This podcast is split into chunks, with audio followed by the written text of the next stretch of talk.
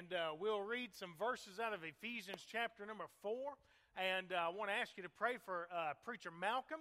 He's uh, visiting with a family uh, in Huntsville right now, a family, one of our church members that had an accident today. And uh, we'll tell you more about that. toward the end of the Bible study, we'll have a special time of prayer. But your preacher is out being a pastor. Say amen right there. And doing what any good uh, pastor, any great preacher would do. And I tell you what, I praise God uh, for Brother Malcolm uh, because when one, uh, one of our family members hurts, praise God, that's where he wants to be. And uh, so we need to pray for him, and we'll have a special prayer time at the end of the service and pray for uh, this family. We'll give you a little bit of update about where preacher's at. And at the for now, I want to look in Ephesians chapter 4 and we will have a good time. For those of you that haven't met me, uh, my name is Brother Travis Sharpe. I head up Unsheltered International, our ministry to the homeless and, and the people that are forgotten around the world. And uh, I love doing that. It's my privilege to do that. My wife April is here with me, smiling pretty at me on the front row, and I am glad to be here. And I tell you what, I enjoy anytime I get to stand and preach or teach and fill in. And so this is exciting for me. Let's look here in Ephesians chapter 4 and let's read in verse number verse number 1. Let's start. The Bible says, "I therefore, the prisoner of the Lord, beseech you that ye walk worthy of the vocation wherewith ye are called." Verse 2, with all lowliness and meekness with long suffering, forbearing one another in love. Well, how about that? What if we practiced that? Amen. The Bible goes on to say in verse 3 endeavoring to keep the unity of the Spirit in the bond of peace. There is one body and one Spirit, even as ye are called in one hope of your calling. The Bible says in verse 5 one Lord, one faith, one baptism, one God and Father of all. I like this now, who is above all and through all and in you all. Now, this is the Apostle Paul, and he's writing to the church at Ephesus. And in these first few verses, uh, he jumps right out of the gun in this chapter and he begins to speak to the church about a very important subject, probably one of the most important subjects for a church family, and that is the subject of unity among believers and the unity of the Spirit, as the Bible calls it. And so I want to pray and then talk to you tonight about Christian unity. Let's do that. Father, we love you, and I thank you so much for these verses. Thank you for your word. And I pray now, Lord, that you'd help me to uh, deliver the message you've given me. And I pray you to anoint the, the hearers, Lord, to, to hear and apply it. And I want to pray for our preacher right now, God, that you would give him great words of wisdom and comfort as he is visiting with one of our dear church members and their family. And I want to pray, Lord, also for that family. God, that you would bring healing and help and strength and everything else that is needed. God, we love you and we praise you and we give you glory in Jesus' name. Amen. And amen. Thank you for standing. You can have a seat. Uh, the subject before us tonight is unity. Unity. And uh, I think we know what unity is, and I think we know what it isn't. And we're going to talk about some of those differences today. You know, somebody said you can take a couple house cats and tie their tails and not throw them over a clothesline, and they're together, but, buddy, they're not united. There's no unity there. They will fight. I was looking the other day at some uh, stuff on the internet, and I found this little thing here that says, uh, it says, Once I saw this guy on a bridge about to jump. I said, Don't do it. He said, Nobody loves me. I said, God loves you. Do you believe in God? He said, Yes. I said, Are you a Christian or a Jew? He said, A Christian. I said, Me too. Protestant or Catholic? He said, Protestant. I said, Me too. What denomination? He said, Baptist. I said, Me too. Northern Baptist or, or Southern Baptist? He said, Northern Baptist. I said, Me too. Northern Conservative Baptist or Northern Liberal Baptist? He said, Northern Conservative Baptist. I said, Me too. Northern Conservative Baptist Great Lakes region or Northern, Northern Conservative Baptist Eastern region? he said, Northern Conservative Baptist Great Lakes region. I said, Me too. Northern Conservative Baptist Great Lakes Region Council of 1879 or Northern Conservative Baptist Great Lakes Region Council of 1912. He said Northern Conservative Baptist uh, Council, uh, Great Lakes Region Council, 1912. I said, die, heretic scum, and pushed him off. you know, that's a bit extreme. But it's a good example to show you about some of the things that people fuss and fight about in Christianity. And you know something, when it comes to the subject of unity, I want you to know this Jesus prayed for a united church. One of the main prayers on Jesus' heart. As a matter of fact, in John 17, he said, Neither pray I for these alone, but also for them which shall believe on me through their word. He's talking to his disciples about his disciples, praying to the Father. He said, I'm praying that they may be one as thou, Father, art in me, and I in thee, that they may be one in us. And you can find dozens of other scriptures as well where Jesus prayed for unity among believers. Hey, Jesus says that unity will add power to prayer. Matter of fact, in Matthew 18, verses 19 and 20, he said, Again I say unto you, that if two of you shall agree on earth as touching anything they shall ask, it shall be done for them of my Father which is in heaven.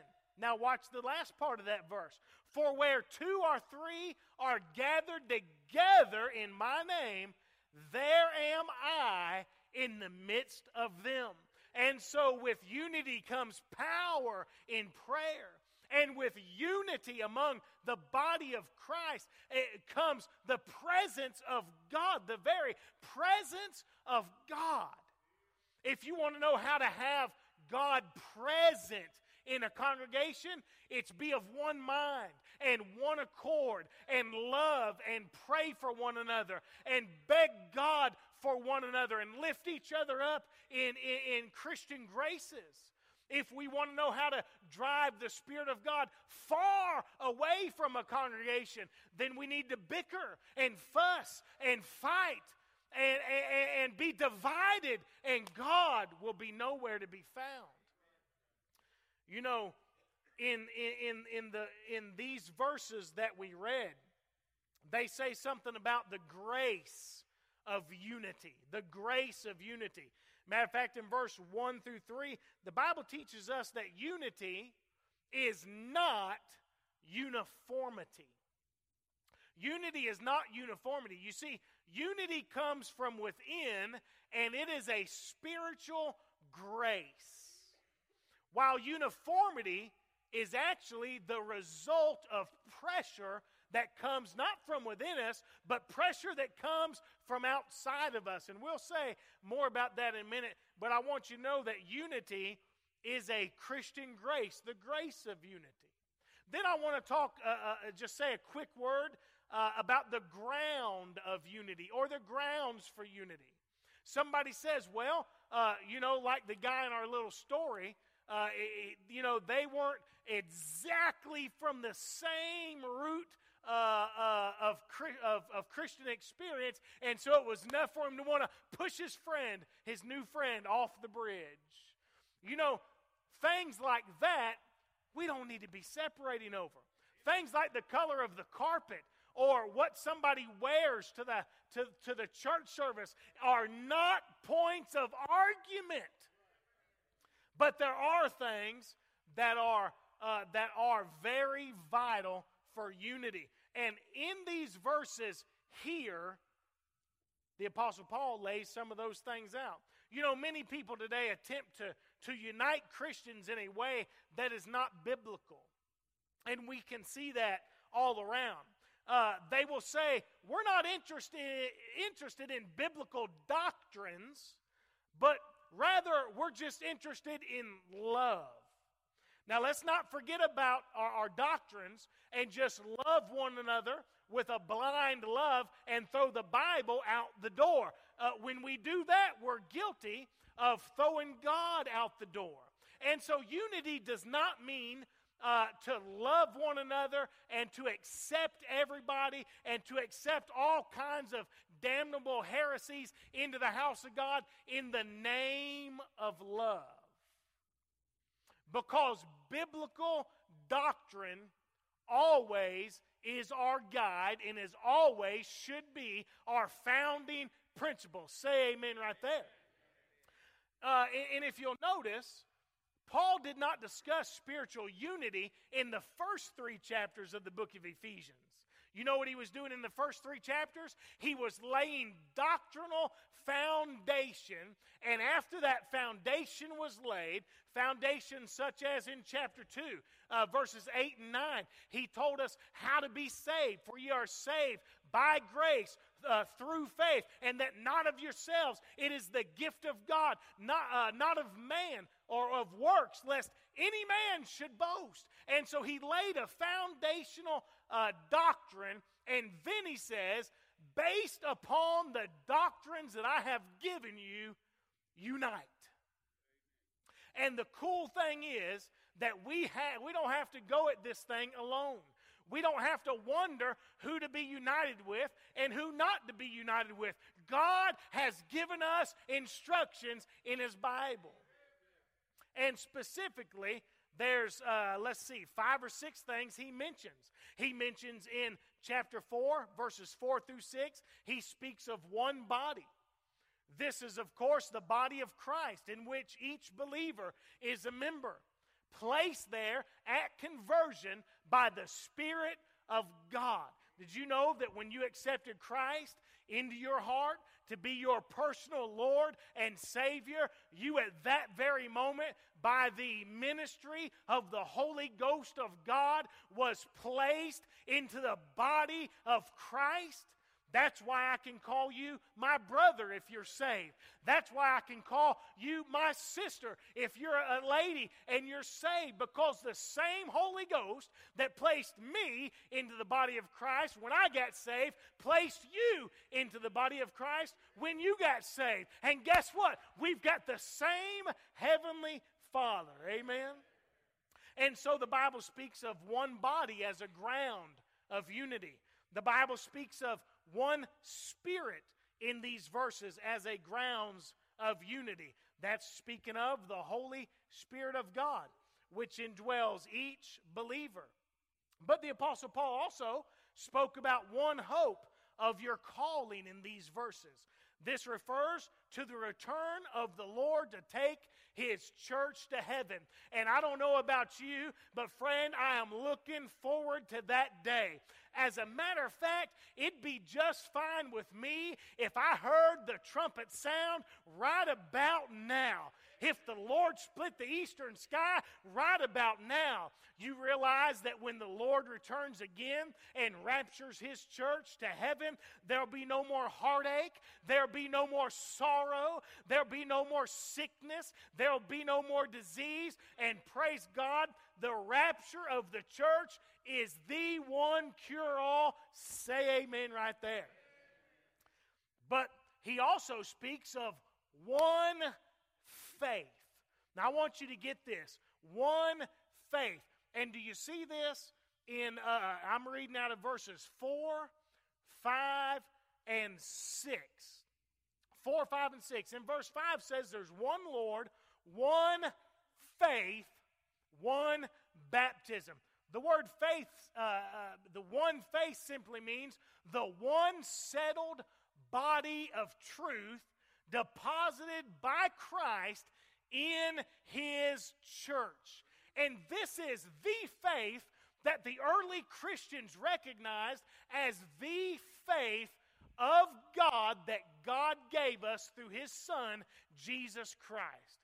And let me say this it's the same faith that Jude spoke of in his letter. And I want to say this to you. If you believe in God, if you believe that you are saved by the Lord Jesus Christ, if you believe in his virgin birth, in his soon coming again, if you believe in the inspired, infallible, precious Word of God, then, friend, you're going to have a hard time to get me off the same page as you. Amen. And would to God that the church in America today would wake up and remember we don't need to be shooting ourselves in the foot. We don't need to be wounding our own soldiers. We need to be united together, loving one another, praying with one another. There's enough uh, uh, evil to fight that comes from the world, the flesh, and the devil. We sure don't need to be fighting one another. Say amen right there. The Bible also speaks of the gifts for unity. And I wish I had time to go into that, but we're going to move over that. But, but Paul, in verses 7 through 11 of Ephesians chapter 4, he begins to move now from what all Christians have in common to how all Christians are different. What do all Christians have in common? Well, we get saved the same way. Now, that doesn't mean we all got saved at the same place. That don't mean we all said the same prayer. That don't mean we all were in church the day we got saved. I know I was sitting in the front seat of Malcolm Carter Sr.'s uh, Ford Thunderbird when I got saved. I heard about a lady that got saved in the bathroom. Go figure. So it's not it's not where we got saved or what we specifically said when we got saved, but you better believe this. If we're saved, we got saved by the blood of Jesus Christ because we confessed Him to be our Lord and our Savior. We put our faith in His death, burial, and resurrection. Amen? And, and so that's what we all have in common. God saved us the same way. He baptized us in the body of Christ. But as Paul goes through this chapter, this is so cool. He moves away from what we all have in common and he begins to talk about how we all differ one from another. He is discussing variety and individual individuality within the unity of the Spirit. Now, how many of you know that you don't have to be like somebody else in the church or have the same gifts or the same calling or the same talent or minister in the same ministry to be united together for one common goal. You know what's cool? I love the team structure of Temple. I love how we have all these different ministry teams. I mean, we have the small groups, and that's so awesome. We have mission teams. We have folks that do the sights and the sound and, and the worship. We have the, the, the greeters in the parking lot, uh, folks that, that greet people in the first impressions. And we're all doing different tasks. But say amen to this we're all working for one same purpose. Man, we're here to reach the lost to glorify God and to build a church where this community of starting here, going to the entire world, can make an impact for Jesus Christ. The sad thing is, competition creeps in, doesn't it? Jealousy creeps in. We think because somebody looks a little different than us, they must not be one of us. Or we think because somebody else's ministry is more successful, that there's no need for us to help them in that. Can I say this? I don't know about the other ministries. Well, yeah, I think I do. I know I can speak for myself. There's no possible way for me to do what God has called me to do without tons of other people. It's just impossible. Whether those other people are people that give, or people that serve, or people that pray, or people that might uh, do a chore, whatever it is, it's impossible to do anything alone for God. Now, I want to tell you this we need one another. Let me give you maybe three quick, three quick things about unity. Then we'll have a time of prayer and we'll be gone. I want you to see something about the explanation of unity. What is unity? I mean, what is it? I said earlier that unity was not uniformity. See, unity comes from within, it's a spiritual grace, while uniformity is the result of pressure from without. If you wanted a definition for unity, unity is the state of being one. The dictionary says it is the state or fact of being united or combined into one. It is oneness of mind, oneness of feeling, or oneness among a group of persons. Uniformity, on the other hand, is the that is the state uh, or quality of being uniform. Now listen up real good right here. Unity is the state or the quality of being one. Uniformity is the state or quality of being uniform. Or it means overall, Buchanan, I thought this was cool. It means overall sameness or regularity. One definition of uniformity is uniformity of styles or choices. I believe that Christians commonly, commonly mistake uniformity for unity. Well, how do you mean, preacher? Well, if we all dress the same, then we must be united. That just means everybody shops at the same store. you, you, you know, uh, it means that all the wives got together and went shopping together. Maybe they, they were united in their shopping spree, but, but if we all dress the same or, or look the same, that doesn't mean we're united. That might be a good indication that we are just suffering from uniformity.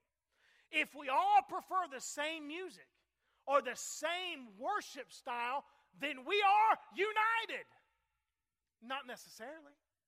It might just mean that we are all in uniform if we use the same Christian lingo or the same words, then, then we are united.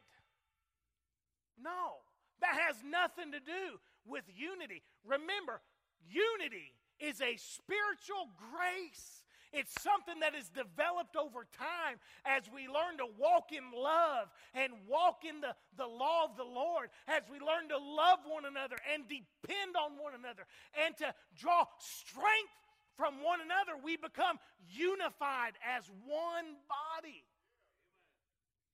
And it's not uniformity. If we adore the same pastors, preachers, and well known evangelist, then, then, then we must be united. Not necessarily. That could just say we like some of the same things. You see, none of these outward tendencies or preferences indicate spiritual unity. Let me say this uniformity calls for demands upon one another, while unity calls for dependence upon one another. Uniformity stems and creates pride. Unity creates the power of God. Uniformity brings hindrances that are completely unnecessary, while unity brings hope that we cannot live without in this present day and age. And so the explanation of unity is that unity is not uniformity. Unity without diversity would produce uniformity. Now, I want you to hear that real good. Unity without diversity. That's why that Brother Malcolm talks so much about spiritual gifts. That's why we have the spiritual gift test and all those different things. And that's why when, when I guess the church staff is trying to help guide everybody to a certain ministry team, that, that the spiritual gifts that God has given us is so vital. Because if we just had if we just had unity and no diversity, we would produce a whole bunch of people that looked alike but weren't necessarily going for the common goal. Here's the problem. You say, well, well, preacher, what's wrong with uniformity? It produces death. It produces death. And there's churches all across the United States tonight where they've got handful of people holding on. And guess what? They all look pretty much alike. But there hadn't been life there in a coon's age. And, and their desire to hold on to that uniformity instead of instead of it bringing the power of God, it brought death. And now there's nothing more than a memorial. You know, Dr. Vance Havner said this about churches and, and the potential for a church to falter. He said, First, there is a man, then a movement, then a machine, and then a monument. Many ministries that began as a protest against dead orthodoxy became dead themselves because, in their desire to remain pure and doctrinally sound, they stifled creativity and new ideas. Do you know this? You can uphold the, the truth of this book and we can uphold the doctrines of this book and we can still celebrate each other's differences. We can still celebrate the gifts and the callings that God has given to each one of us, and we don't have to compromise on what thus saith the Lord. But you probably know as well as I do if outward appearance changes, then they say, well, they done threw the baby out with the bathwater. Hold on a minute. We ain't even got no bathwater.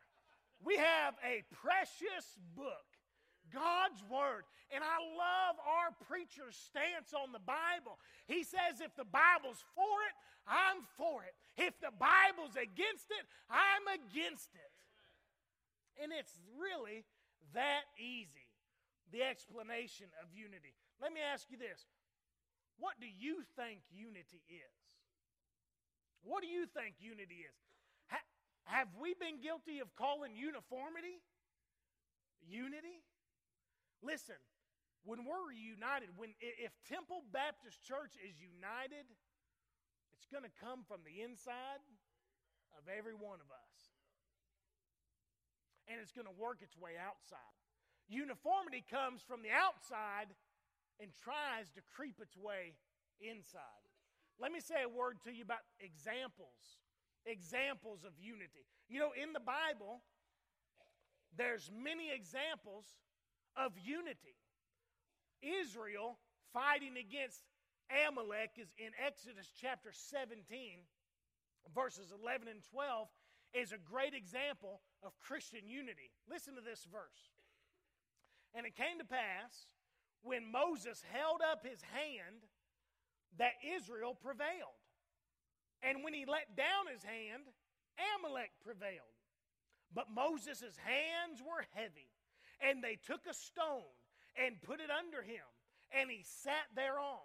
And Aaron and Hur stayed up his hands, the one on one side and the other on the other side. And his hands were steady until the going down of the sun.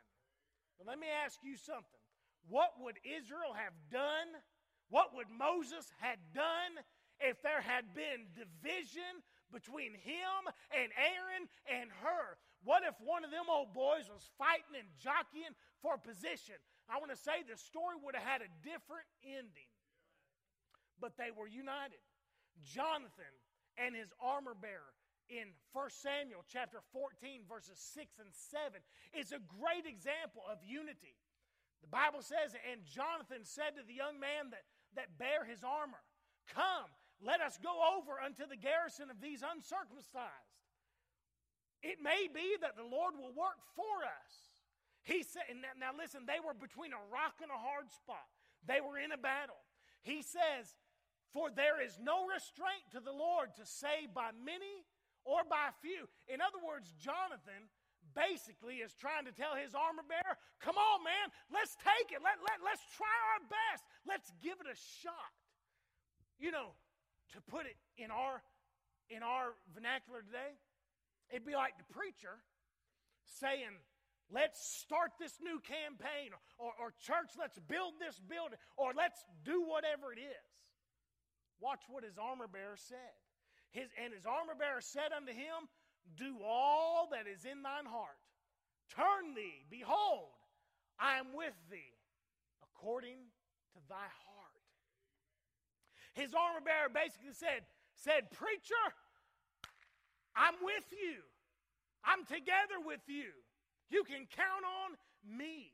And all through the Bible, there's example after example after example. The rebuilding of the walls of Jerusalem with Nehemiah, the head engineer in charge. The entire thing happened because the Bible said the people had a mind to work. And they worked together.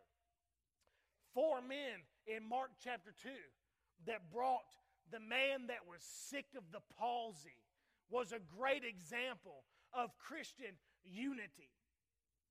And I think you know that story probably, but in Mark chapter 2, the, the Bible says it was noised abroad that Jesus was in the house and Jesus was ministering, Jesus was preaching, Jesus was healing sick folks and, and lame folks, and, and he was opening the eyes of the blind and doing great things. And the Bible says, Here comes a man on his bed that was sick of the palsy, which is a, a, a, a great disease that basically causes every extremity to be impaired and you can't walk on your own. And the Bible says he was borne of four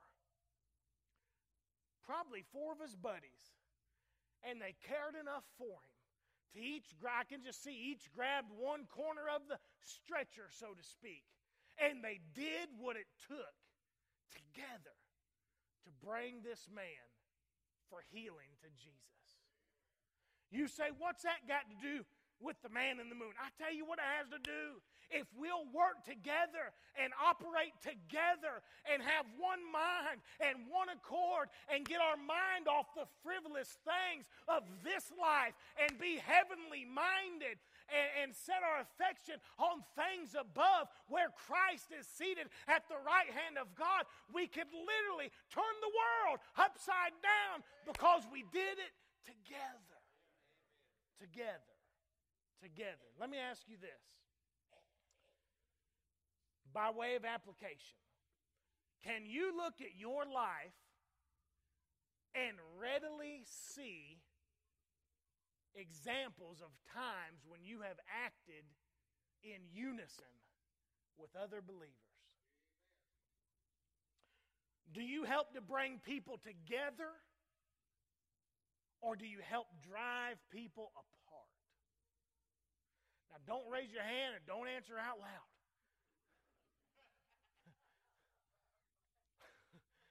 because, truth be known, there's been some times when I had a big sledgehammer in this hand and a big wedge in this hand, and maybe I didn't intend it, Maybe I didn't mean to, but my words divided.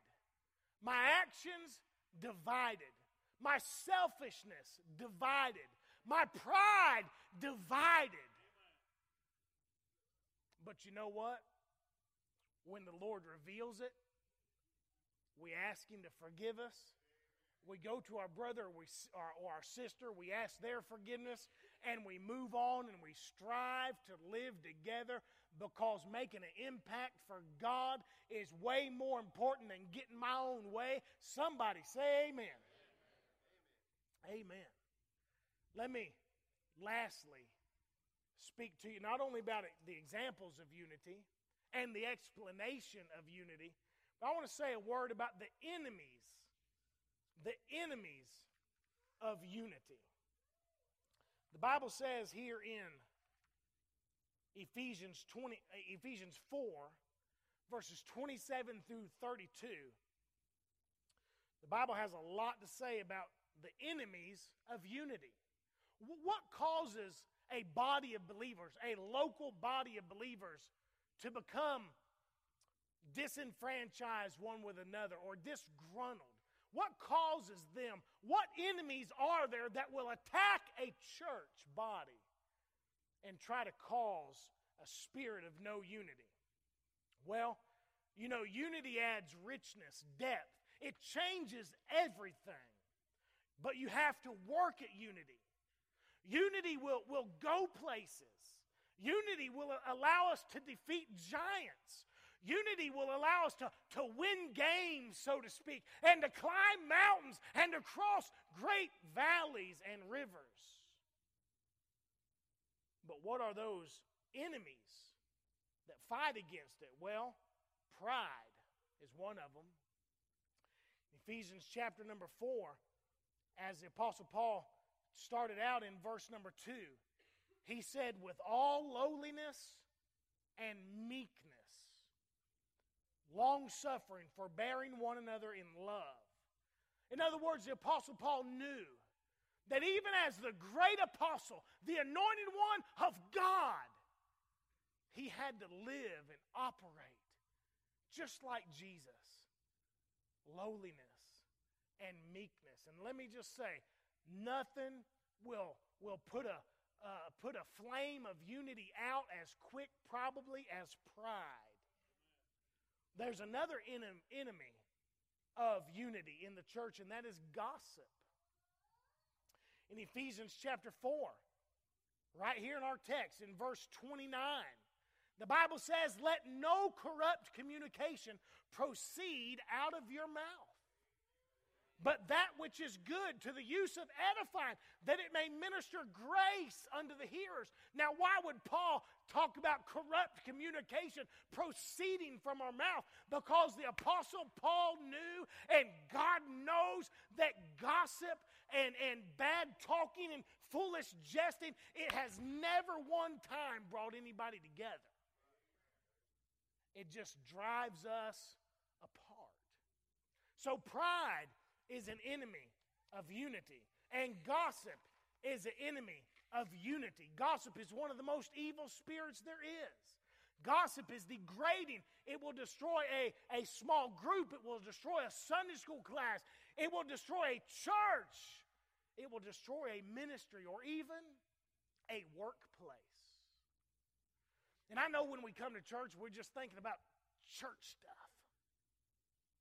But take just a moment Think about where you work every day. Think about where you spend your 40 or 50 or 60 hours a week in your workplace. Are you, do you have that person in your mind right now that's always causing divisions? Or maybe you're picturing somebody that you work with that is such a precious person. They're always doing what they can to, to help the environment and the people you work with be as one let me say something. If it's good enough for the church house, it's good enough for the workplace. You say, well, well, Brother Travis, I can't stand my job or the people I work with. Well, I, I know something about having a job I can't stand, but I also know this. If I strive to do my best to to have unity wherever God puts me, my day goes by a whole lot easier.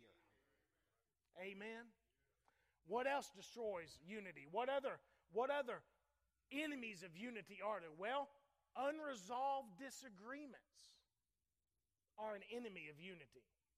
In verse 31, the Bible says, Let all bitterness and wrath and anger and clamor and evil speaking but be put away from you with all malice. If there is a wound, to clean it. And, and unconfessed sin, unresolved disagreements, things that are just left undone in the hopes that it'll just go away. Can I give you a news flash? They don't go away. They go to the back of your mind, they go down in our gut, they hide out somewhere in our spirit, and they crop their ugly head time and time again, usually when we're least expecting it. And unresolved disagreements kill unity among a congregation. And then a last one, the last un, uh, enemy of unity. Well, actually, I guess there's a million more. But the last one I'm going to mention is a lack of shared purpose. A lack of shared purpose. The Bible says in Proverbs 29 18, where there is no vision, the people perish. But happy is he, or but he that keepeth the law, happy is he. Everyone in the church, or the class, or the business should know why they're there. It's the leader's job and responsibility to share that vision and to share that purpose that God has given him. And I'm praising God we have a leader here at Temple that shares that vision. If you come here for more than a, a few services and, and, and can't figure out what the vision is, then maybe your vision thing is broke. I don't know. But man, we're loving God, we're loving others, we're serving both. And that's why we're here. But if you try to come here and that ain't your purpose and you don't share that vision and you have no, no, no desire to love God, no desire to love others, you don't want to serve God and others, you're not going to do a very good job of being united. So, what do I do? What do I do? Jump on board. Come on. We're going somewhere. Let's live for God. Let's do this thing. Let's be united. Let's put these other things uh, behind us and let's go for the gusto. Amen? Unity. So vitally important. And I close. We're going to have an altar call a, a prayer here in just a moment. I want you to go home and think about this God, what can I do to help in my workplace, in my small group, in my church family? What can I do to be a team player? What can I do to be united in one accord with the purpose of Temple Baptist Church? And most of all, with the purpose that God has given the church. Amen. And then don't be afraid to ask God, Lord, are there areas where I have hindered that? And you know what I found out? When I ask God those tough questions, sometimes He just speaks to me and shows me right where I'm wrong. And when He does, just deal with it, confess it, and go on and live for God together. Amen? Amen. Well, praise God. Let's all stand. We got about 14, 13 or 14 minutes left. And I do want to say this we're having the resource clinic for the homeless in Birmingham this Saturday. If you'd like more information about that, uh, you can uh, see me or Brother Tim Barbie right after this. We're going to meet here uh, tomorrow night at 7. If, if you plan on going to that and you want to get some more information, tomorrow night at 7, we're going to have an informational meeting where we give some instructions and stuff like that. So feel free to come to the gym tomorrow at